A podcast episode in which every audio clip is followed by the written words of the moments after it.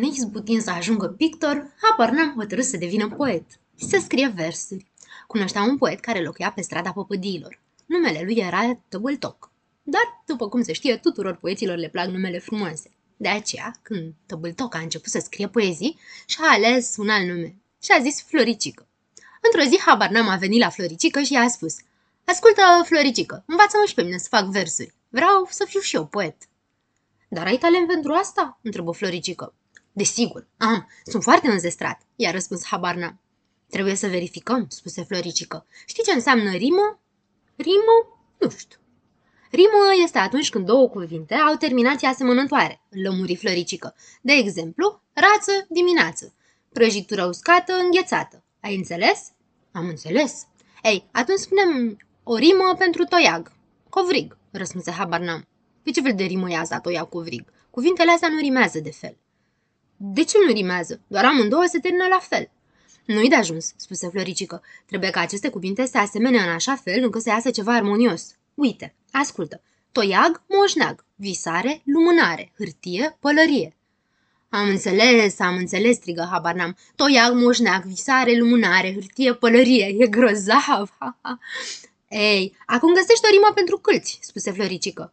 Mulți, răspunse habar n-am. Ce să aceia mulți? se miră Floricică. Există un asemenea cuvânt? Dar ce? Nu, nu există? Bineînțeles că nu există. Ei, atunci bâlți. Ce mai sunt și bâlții ăștia? Se miră din nou Floricică. Ei, asta e când cobâlțăi ceva. Atunci se fac bâlți. Nu muri habar n-am. Nu mai minciuni spui, zise Floricică. Nu există un asemenea cuvânt. Trebuie alese doar cuvinte care există, nu niște născociri. Și dacă nu pot alege alt cuvânt, înseamnă că n-ai talent pentru poezie. Ei, atunci găsește tu o rimă pentru câlți, răspunse habar n-am. Îndată, se învoi Floricică. El se opri în mijlocul camerei și încrucișa brațele pe piept, înclină capul spre un număr și început să se gândească. Apoi își răsturnă capul pe spate și iar se gândi, fixindu-și privirile în tavan.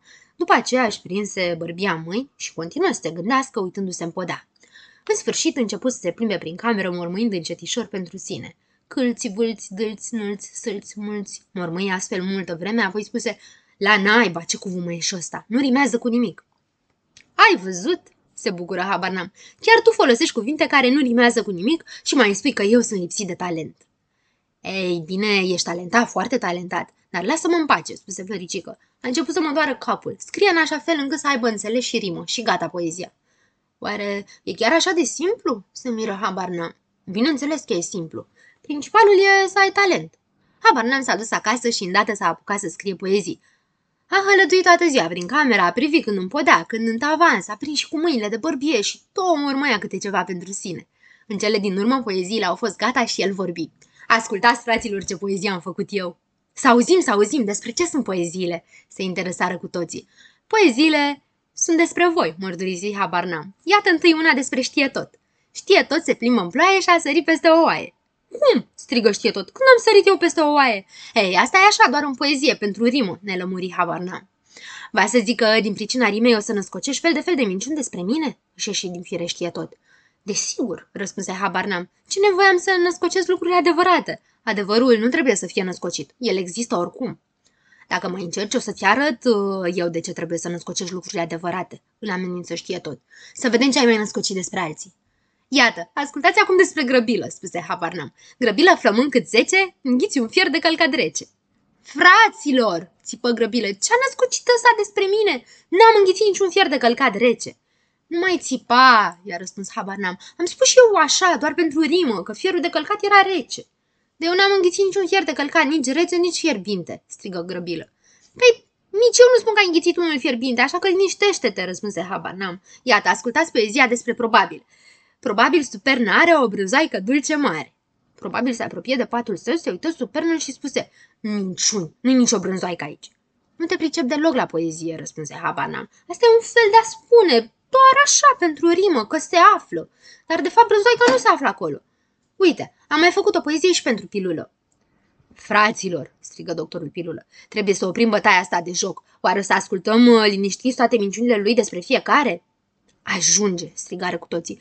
Nu mai vrem să ascultăm. Astea nu spie zici niște scornele rușinate. Dar știe tot grăbilă și probabil strigau. Lăsați-l să citească, odată ce a citit despre noi, să citească și despre alții. Nu-i nevoie, noi nu vrem, strigau ceilalți. Ei, dacă voi nu vreți, atunci să mă duc să le citesc vecinilor, spuse habar n-am. Cum? răgniră cu toții. Să te duci să ne faci de râși și de față cu vecinii? Încearcă numai, că după aceea nu mai e ce căuta acasă. Ei, bine, fraților, nu o să mă duc, să-mi voi habar n-am, dar să nu mai fi supărați pe mine. De atunci, habar n-am, hotărât să nu mai scrie poezii.